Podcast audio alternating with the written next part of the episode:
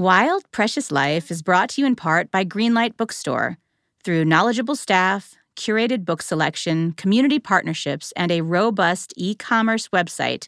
Greenlight combines the best traditions of the neighborhood bookstore with a forward looking sensibility and welcomes readers of every kind to the heart of Brooklyn. Learn more and shop online at greenlightbookstore.com. We are also brought to you by Story Studio Chicago, a writing center located in Chicago and online, which helps writers hone their craft, express their creativity, and tell their stories. Learn more and register at storystudiochicago.org.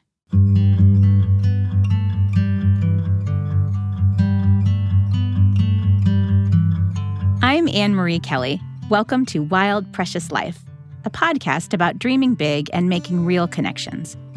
In each episode, I talk to prize winning writers, musicians, and entrepreneurs who teach all of us how to make the most of the time we have.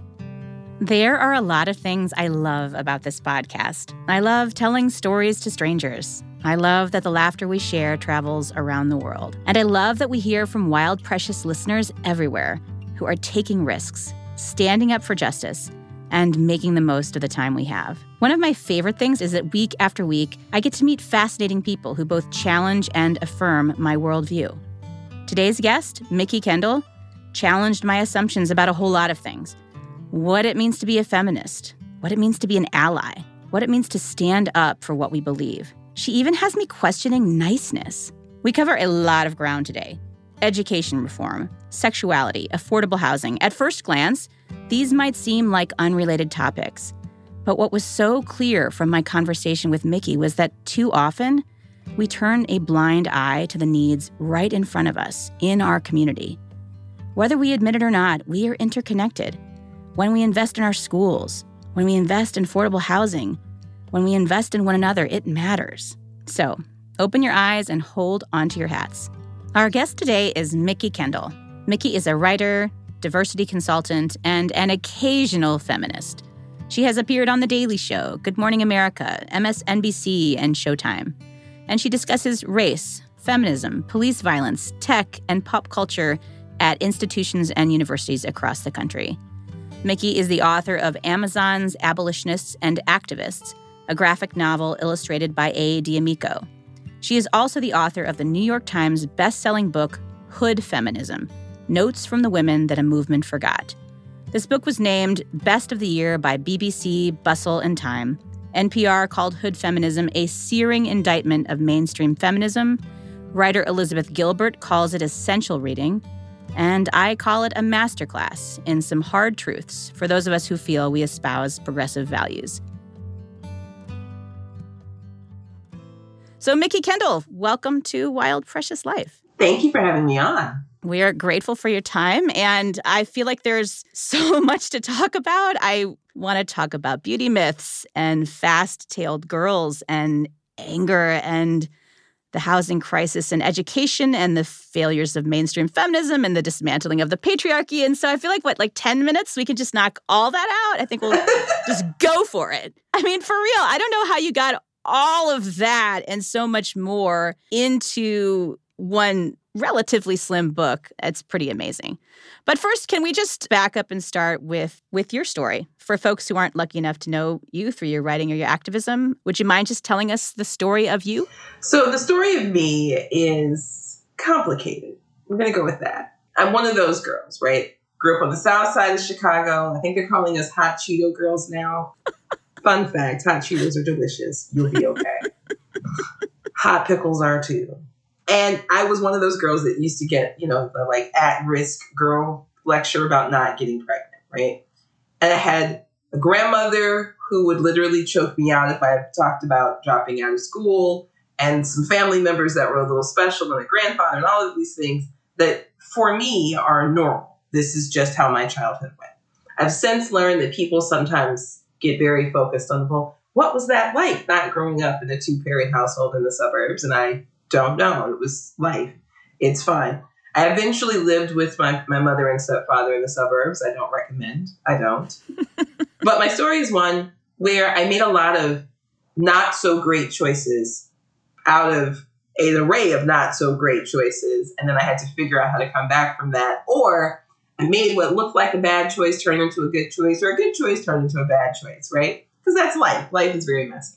And along the way, I learned a lot about both what I thought feminism was and what I felt like feminism needed to be. And, you know, I got divorced, lived in the projects, I was on food stamps as an adult, the whole poverty shtick. And feminism usually talks about women like me as though we are a problem to solve. That is something someone should figure out those women have nothing to say, but we should help them fix their, their poor downtrodden lives. And so when I would then interact with broader feminist things, and they would say, oh, that's not a feminist issue, right? And housing wasn't considered feminist, gun violence wasn't considered feminist, hunger, all of these things that are in the book were somehow seen as being issues, but issues for other people to solve, not for feminism to address. I'm kind of determined, the only thing I ever get right is to make people think about the material conditions of women as feminist issues. I love it.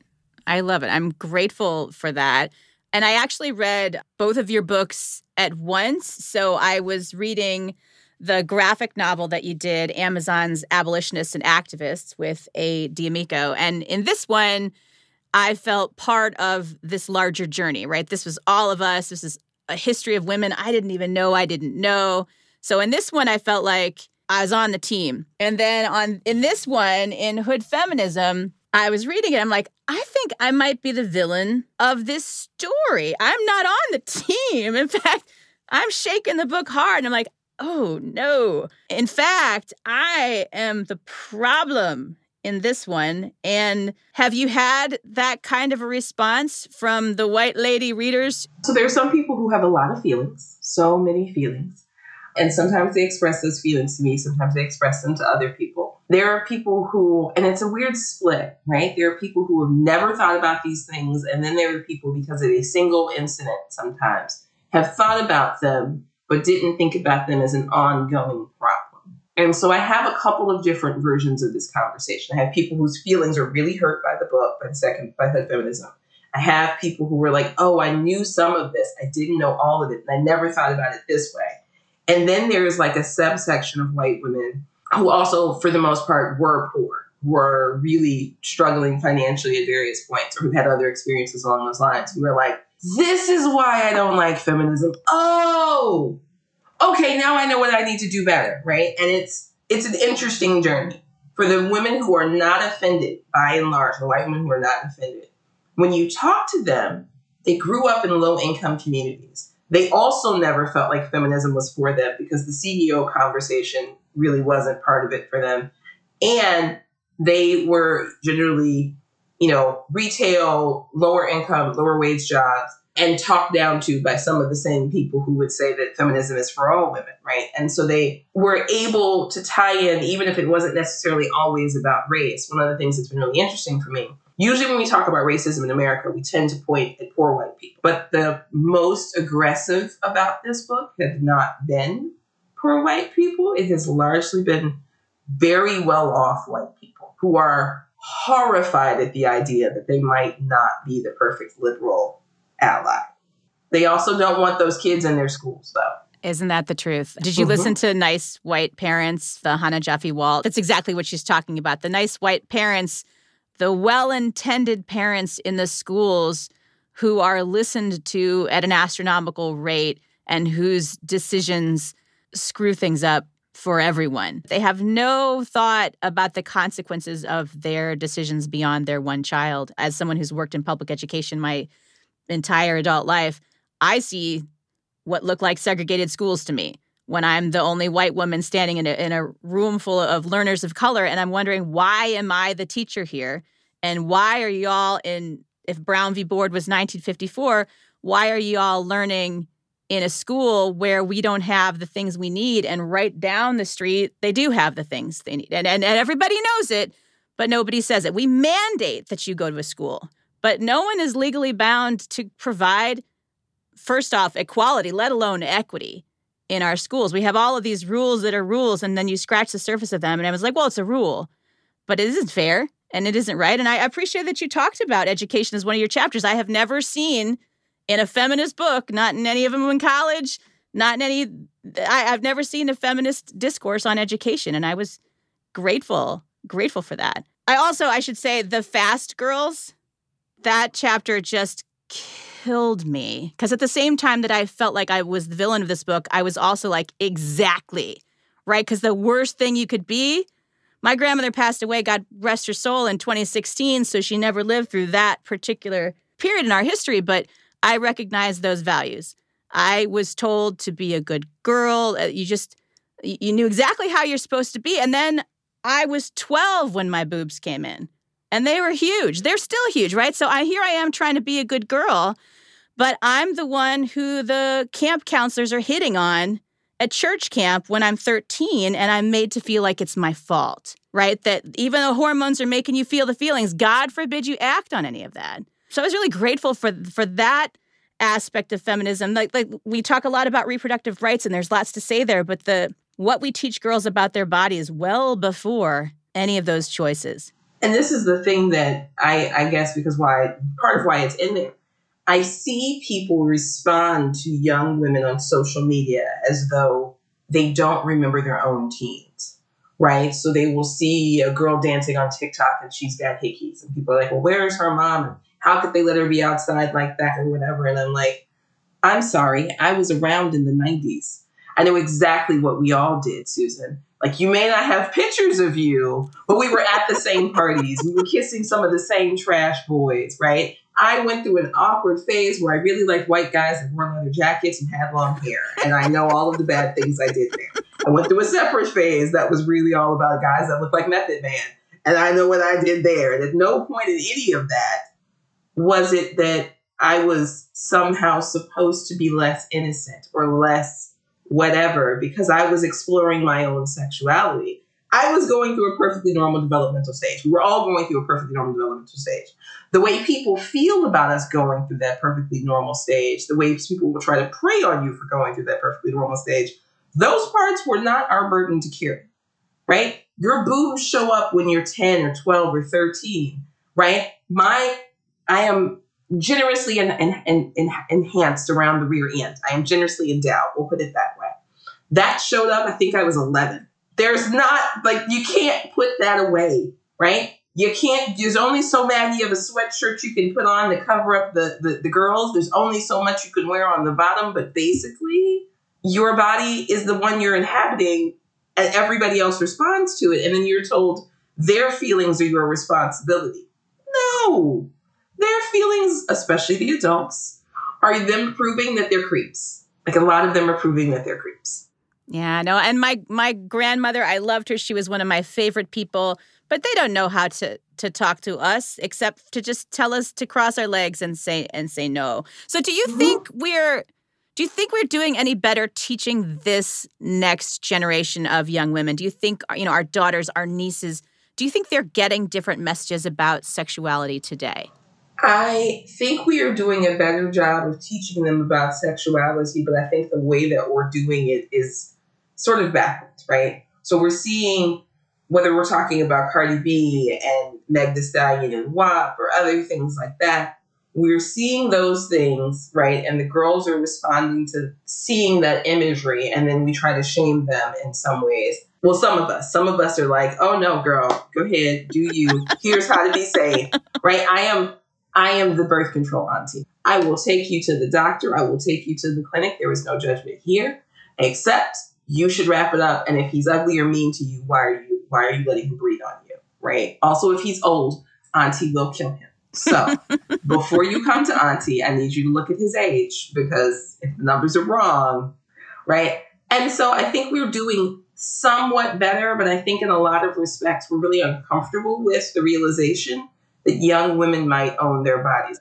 And again, I also feel like people get very hypocritical as they're watching younger women because many of the people who have feelings about this, they're perfectly fine in it, purchasing, commodifying, and engaging in those behaviors, not only in their youth, but sometimes right now. They just don't want the young women to be able to make a choice. They don't want them to be able to say no, right? And I feel like we are teaching girls slightly better about saying no, but we're not teaching them enough about why it's okay for them to say yes and why it's okay for them to refuse to be ashamed of enjoying themselves. No, that's so that's so well said. I have uh, three kids. My son is eight. I have two daughters, 11 and 16. And my daughter, I think it was last year, the last last year, if I could take her and her friends to see the the J Lo movie, the Hustlers movie about strippers. And at first, I had like, and and so I had my oh my moment in my head. Uh-huh. And what I said to my daughter was, "Sure, absolutely." Well, big surprise, the moms of some of her friends said, "No way, you're not going to see a stripper movie." But my daughter and I absolutely went because here she was asking me to take her to a movie to talk about bodies and women and commerce and poverty and our common humanity and and what it means to confront the patriarchy, what that looks like. And and she was asking me to talk about those things. I I feel like as as moms, we I don't know, we proceed at our peril when we there's not that many opportunities where girls come to us, right? They come to you for birth right. control one time. And if you say no, they remember that you said no. And women remember, right? We don't we don't keep coming back. So you, you have a limited number of chances to really say, yeah, mom, how come if J Lo's older than you, how come you can't spin in a pole like that? And then you have that conversation about mom's core strength and how she wishes she could. But you know, we also talk about bodies. And I thought it was mm-hmm. I was grateful she asked. I was glad for in this case to to sit with her and to watch that movie. And this is the thing. I so one of my kids is non-binary and possibly trans. We're working that out right now. And I have been the lowest reaction mom in the history of lowest reaction moms. And it's mainly, even though I know that there are members of my family that would have a big response, but it's mainly, I want this kid to keep talking to me. I want this kid to feel safe coming home. I want this kid to know, no matter what, mommy loves you, right? And they give you so few corners to turn, right? It's not really a straightaway this here parenting game.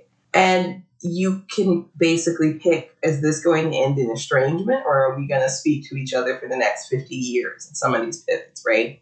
Is this going to be a thing that the therapist has to hear about, or is this a thing where they roll their eyes and like, oh, she was fine. She's just so embarrassing. And I always err on the side of like, yeah, she's okay. It's just, she's embarrassing, right? Because there are things that are really big issues, drugs and all of this. And then the rest of it, I'm just kind of like, listen, right? At 16, you feel like it's inappropriate, but at 18, we're sending them off to college. I would rather we have this conversation at 16 and be honest about bodies and expectations and sex and what they may encounter in a couple years than wait until they're 18 and they're calling me because uh, something went wrong. And maybe I got to bail them out, or maybe they're at a hospital. I, I definitely don't want that door. I want the first door. Absolutely, because at least they know what it is you'll say, because at least you've had those conversations. And I think about some of the terrible taste that I had in boys who did not treat me right. And and I know that that's because I felt I grew up feeling like there was something wrong with me. And so to be acting on any of that sexuality was was I was just confirming what everybody knew that this was not okay. So of course they shouldn't treat me well because you know uh, I what what is all this? I thought there were all kinds of myths in your book that you debunked, and there are other ones I would love to I'm going to list a few, and you could just you could just have your pick. But um, the myth of pull yourself up by your bootstraps and or America the meritocracy. Take your pick. Do you want to comment on either of those two things?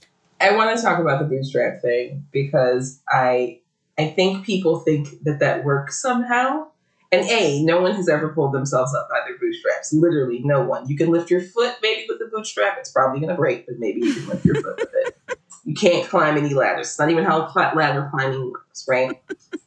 And this ties actually into the meritocracy. So we're talking about both of them. It's a roller coaster ride, right? So people will say, I got where I did because I pulled myself up by my bootstraps and I got here under my own steam and hard work and meritocracy and blah, blah, blah, and blah, blah, blah. And then you just have to ask a couple of questions about where they went to school, right? How they got that first letter for college, their first job, etc. And you find out very quickly that bootstraps actually means parents and teachers and other community members who helped. And that the meritocracy is mostly relationships made through those various connections that led them to the college, the degree, the, the trade school, whatever. And I think people think they need the bootstraps lie to believe the meritocracy lie because otherwise they might have to admit that they are relying heavily every day on a community that not everyone can access. And the privileges that community has gotten through and we're going to really get gully here, through being white at the right time in American history, through being right at the right income level and in American history, and through pure just luck. This is the thing. All of this hinges around the idea that if you're not rich, you're just hardworking and nothing lucky or fortuitous or privilege has never impacted your life. Most people in America, in the world, are not rich. We have a weird thing with wealthy people where we think hoarders, and that's really what they are at a certain point, right? If there's a B in your income level and your net worth, you are a hoarder of cash. You are someone who does not recirculate it into the economy. You just hoard it. I'm just going to say that. And we don't call that hoarding, but that's essentially what it is, right? There comes a number where everything past that number, you're not buying a thing that you need. You're barely buying anything you want. You have seven yachts. The first yacht's not broken. You just don't know what else to do with all that money, and you have the emotional capacity of a ferret, so you don't actually decide to give that money to people who could use it, to donate it to charity or whatever, right? Instead, you buy yachts. I don't know what the yachts do when they're when they're not at home. I, I think you just have them like Monopoly. I don't know. I don't know about you when last time was you bought a pair of boots, but I there are no bootstraps on any boots anymore. So you can't even maybe there was back in the day a bootstrap, but those you can't pull yourself up by something that isn't there. So there's also that. My name is Cindy Burnett, and each week I interview at least two traditionally published authors on my podcast, Thoughts from a Page. We talk spoiler free about their books, so you can listen whether you have read the book or not. And then we delve into things that you most likely won't hear about anywhere else the importance of the cover design, why they included various aspects of the story, personal details about both the books and the authors' lives, and so much more. You can find the podcast on every major platform and learn more about it on my website, thoughtsfromapage.com. Thanks so much for checking it out. But another myth that I found in your book again and again is this myth that hardworking people aren't homeless. Because there's a program for that, right? If you you choose to be homeless is a is another myth I saw debunked in this book. Can you speak to that? Is there a program for that? Are there hardworking people who are homeless? There are millions of hardworking people who are unhoused, homeless, or in unstable housing the programs you think exist have been woefully underfunded, not just in terms of what they will pay out, but even in terms of funding staffing for them.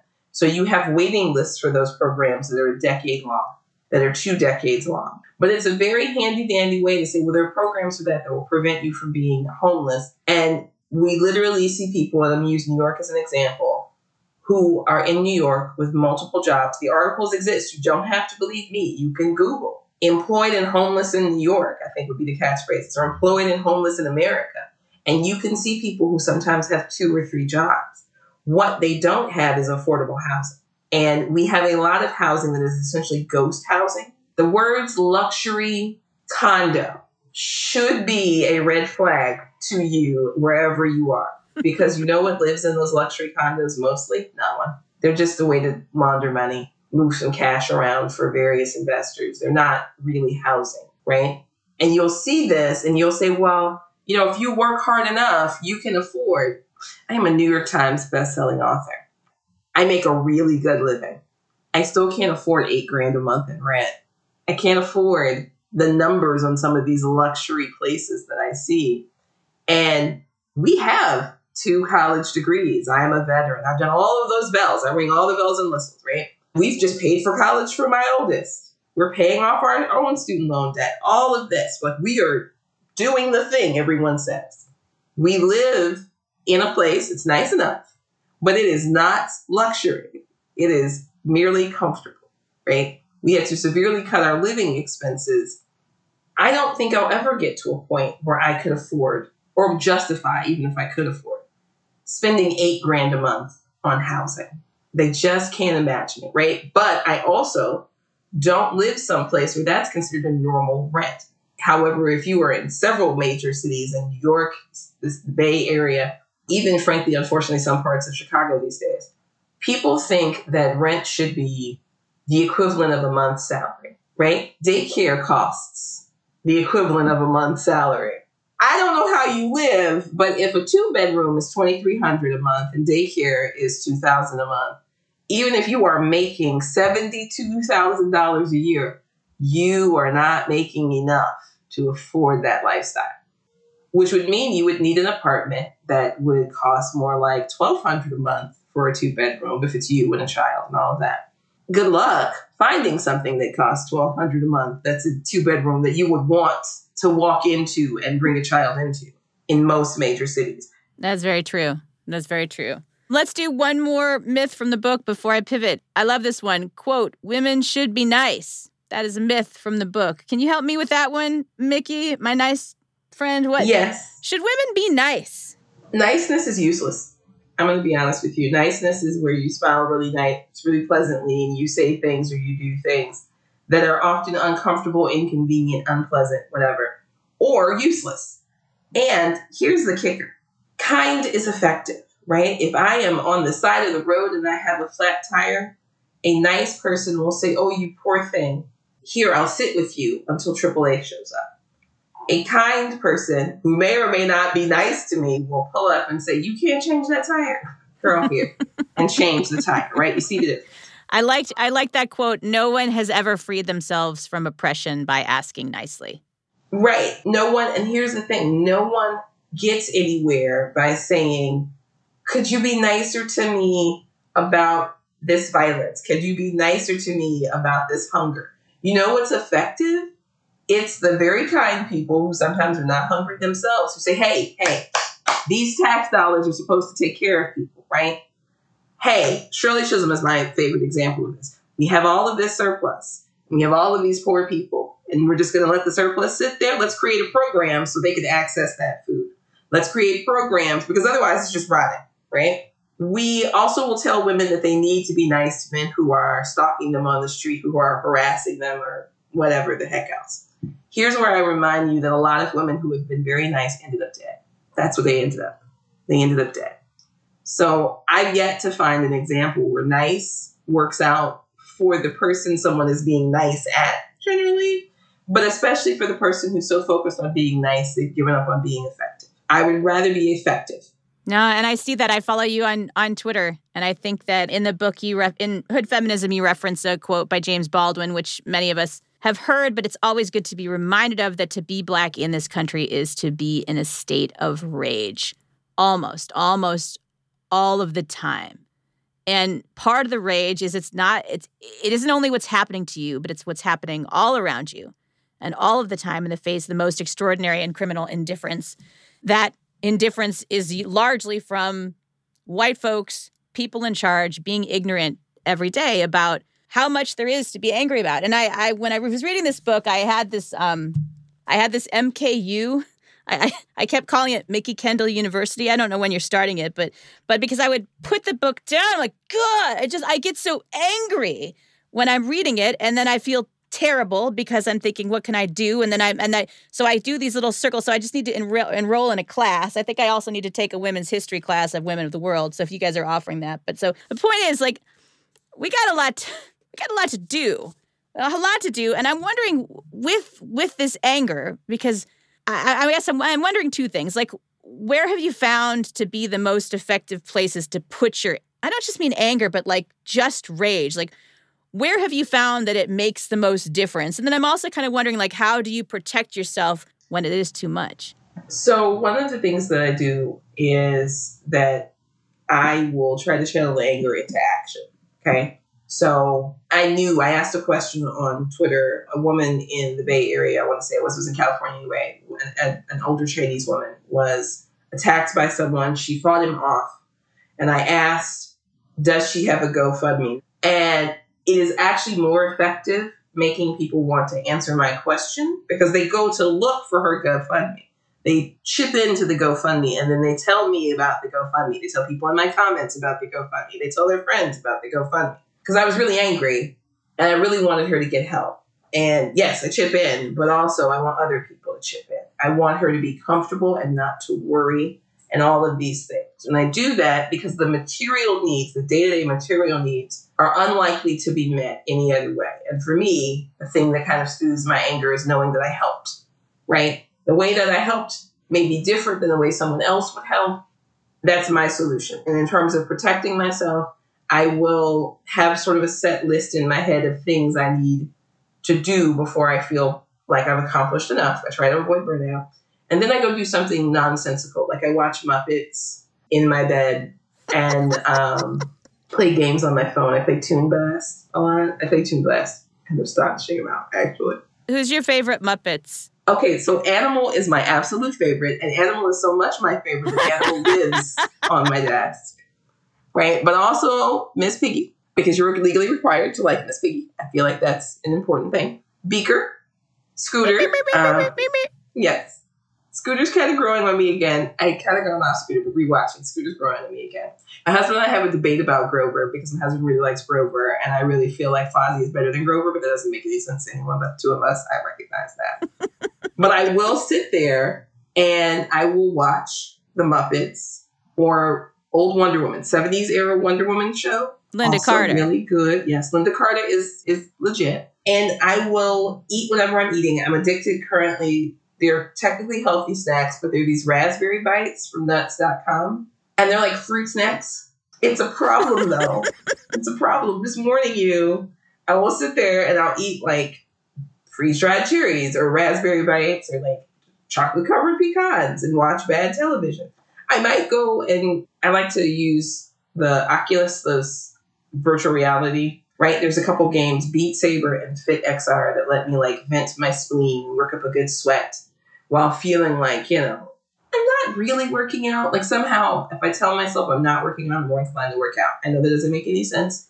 All right. Well, that's good to know because when I see you, I, I feel like you you tweet 172 times while the rest of us have like maybe had breakfast sometime. Like I, I see you doing the work and I want to be like, is there a GoFundMe for Mikki Kendall so she can just take a breath? And I'm glad to know that there are the raspberries and there are Muppets and there are nuts, that there is some self-care involved in you taking care of the world. Okay, so I have a couple of true and false questions because I know you do a lot of interviews and I wanted to just get some true and false in here so that you have a chance to take a take a moment. So this is just a true and false. True or false? Food insecurity is a feminist issue. True. All right, true or false? Guns are a feminist issue. Absolutely true. True or false? Healthcare is a feminist issue. True. True or false? Education is a feminist issue. True. True or false? Affordable housing is a feminist issue. True. True or false? Miss Piggy, and whether you like her or not, is a feminist issue. Technically, I mean, I feel I'm like true. I'm I feel like true. she has been much maligned. And think about uh, all she want. Like she said what she wanted again and again, and that fell on deaf ears. She was powerful. I mean, come Yes. on. I, I, I think Right, and and I feel like Miss Piggy taught us all that it was okay to karate chop someone in the throat if they were bothering you. I feel like that was an important feminist lesson. Hiya! I told you we, we are the same age, and yet you're looking younger, and I'm trying to be nice. Okay, so I, I was thinking about this with the book, and I, I don't like to leave people mired in only difficult questions with no answers. But what I hear from you and from the book is I hear that some of the solutions just involves you got to show up for things you don't think are your problem because it turns out those things are your problem. And so part of your problem is you need to show up for the things that aren't your problem because they are your problem. And even if you think they're not your problem, you have to show up for them because that's just what it means to live in community on this planet. Some days you are trying to be anti racist, and some days I am, and some days I am not.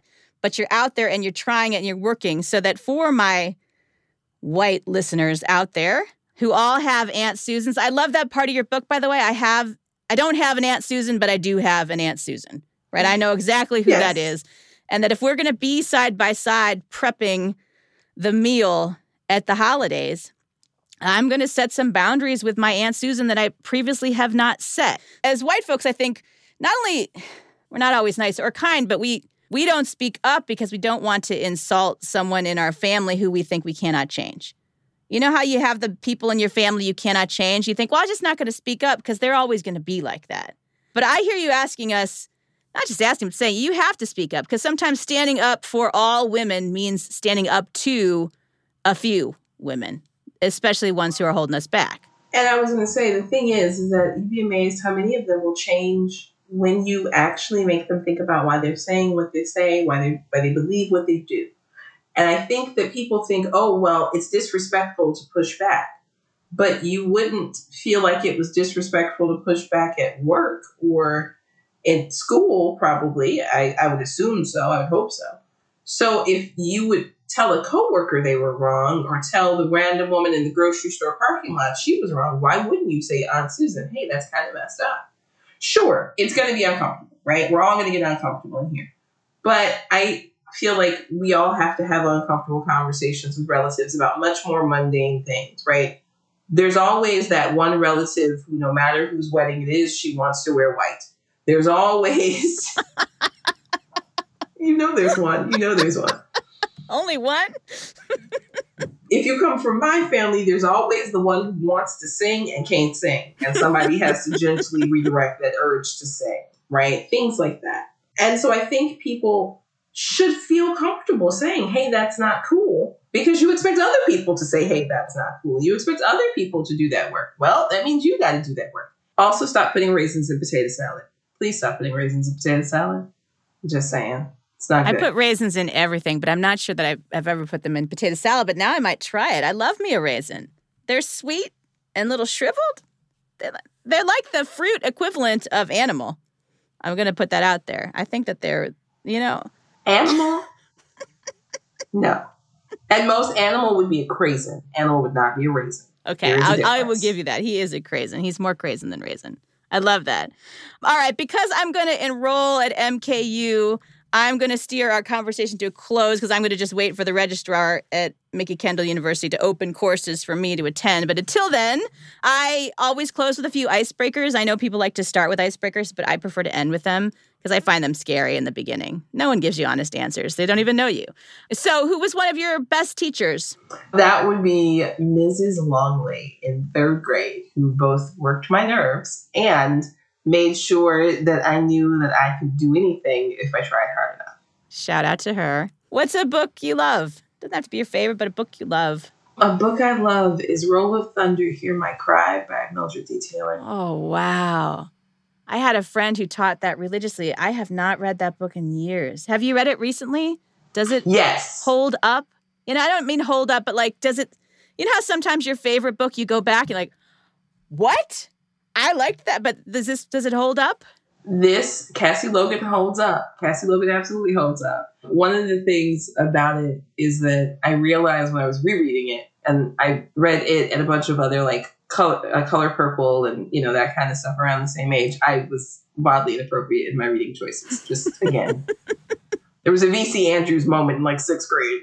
Right? is what it the flowers Right. were in the attic, the secrets were in the garden. We passed them around. We were reading at least. Okay, and what's a movie that you love? Oh God, what is a movie that I love? Oh, your audience will find this disturbing, but Little Girl Who Lives Down the Lane. It's a Jodie Foster movie. Ooh. from like the late 70s, early 80s. Ooh, I'm not sure I've ever seen that one. I've seen the one with her locked in the house. I've seen the one with her. I mean, obviously, Silence of the Oh, Lambs. this is I'm probably one check of her this out. earliest one of her earliest fem- films. It's it's actually really really weird and really spooky, and there's there's a whole other story about why I write the way that I do. In the fact that I watched a lot of these movies late at night when I was supposed to be asleep. I I totally hear you. We we there's a whole different conversation we had to have about just the things we did that were bad. But all right, so um, multiple choice: dogs or cats, Cats, coffee or tea. Coca. Ooh, no one has said cocoa yet. I love it. Mountains or beach. Oh, oh, I don't know. I like both. Wait a minute, this is hard. I'm gonna go with mountains because sometimes mountains have lakes, so I can All go right. to the to the and hot springs. So I can go to the hot spring. And Hot Springs was not a choice. I don't see Hot Springs listed here, but all right, listen, we're gonna listen. don't have to be nice. That's fine. Cake or pie. Depends on who's making them. But mostly pie, but sometimes cake. It depends. My mother-in-law makes this thing she calls Jello cake that is like lemon limey goodness, and it's really soft and delicious. But my husband makes this apple pie. That's why I married him. And so some of these questions run right into like familial dynamics. I love it. Uh, you married him for his apple pie. Are you an early bird or a night owl? I am. You're gonna, gonna give me such a face. I am sort of split in between. I can do either. I can do either. It depends on what's going on in my life at the time.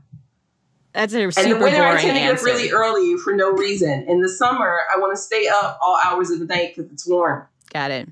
All right. Are you a risk taker or are you the person who always knows where the band aids are? I am the person who jumps off the cliff, but the band aids are in my bag.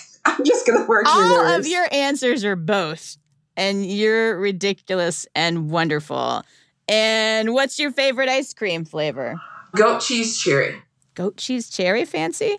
All right. I've never tried that. It sounds sounds gross. No, it's delicious. I also like Rocky Road and Oreo and cookies and cream. I really Is like there goat ice cream. cheese in those? No, but if you put the goat cheese cherry with the cookies and cream, it's not the worst thing. It's actually pretty good. So you sound you found a way for that answer to be both as well. All right, last one. If we were to take a picture, just a um, a moment of you, um, just kind of happy and doing what you love, what would we see you doing? Probably playing a botched version of tag in a field somewhere with my family and my friends. And by botched, so here's the thing. We wouldn't have to hit each other with our hands, but it would probably be like Nerf or a ball or something because we do really silly things. We are ridiculous. We have Nerf wars. I love that image. I have this idea that one day when I actually have a studio that's not my closet, that I'll have like I'll actually ask people to have a snapshot of them. And I love the idea of seeing you in a field playing Nerf tag and see, like that. I just think that would be great to have those. That'd be great. All right, I cannot stress this enough, especially to my white lady listeners. It is not Mikki Kendall's job to teach us what to do or how to be. It is certainly our job to listen and engage and ask how, in partnership, we might proceed as better, more loving humans and to right the wrongs of history that are continuing right up until today. Just like I think it's funny to close with icebreakers, I'm also closing with the opening dedication to Amazons abolitionists and activists because I think it's beautiful. And you say, This is for the ones who paved the way, the ones who learned to make a way, and for those who face roads yet unknown. I think a lot of us know that road that we have to face and we're afraid to walk down it. And I think, Mikki Kendall, I think that you are uh, someone whose courage we mine and we are grateful for. I'm grateful for your wisdom, your leadership, your sass, your love of the Muppets. I'm grateful for your willingness to come here today. And I promise we're going to see each other again on the journey because whether or not I have earned my place in your sisterhood, I want you to know I am working on it. And to my listeners, I'm asking you to answer the call. You can find Hood Feminism or you can find Amazons abolitionists and activists at any independent bookstore near you and cash in some privileged folks. Mikki Kendall, thank you for being here.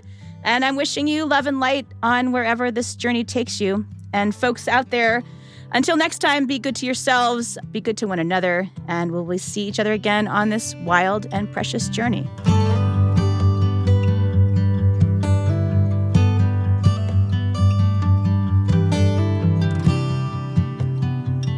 Wild Precious Life is a production of Evergreen Podcasts. Special thanks to executive producers Gerardo Orlando and Michael DeAloia, producer Sarah Wilgrube, and audio engineer Eric Coltnow.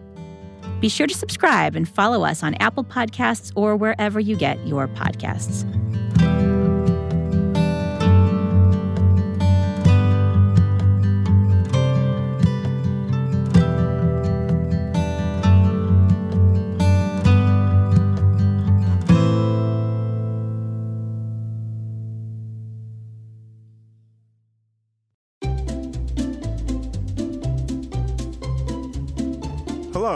Welcome to Novel Conversations, a podcast about the world's greatest stories.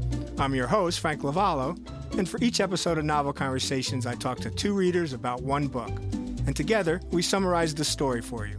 We introduce you to the characters, we tell you what happens to them, and we read from the book along the way. So if you love hearing a good story, you're in the right place. Our ninth season is coming this fall. Tune in to hear from some of the all time great authors Charles Dickens, Jules Verne, F. Scott Fitzgerald, and more. Subscribe to Novel Conversations wherever you listen to podcasts.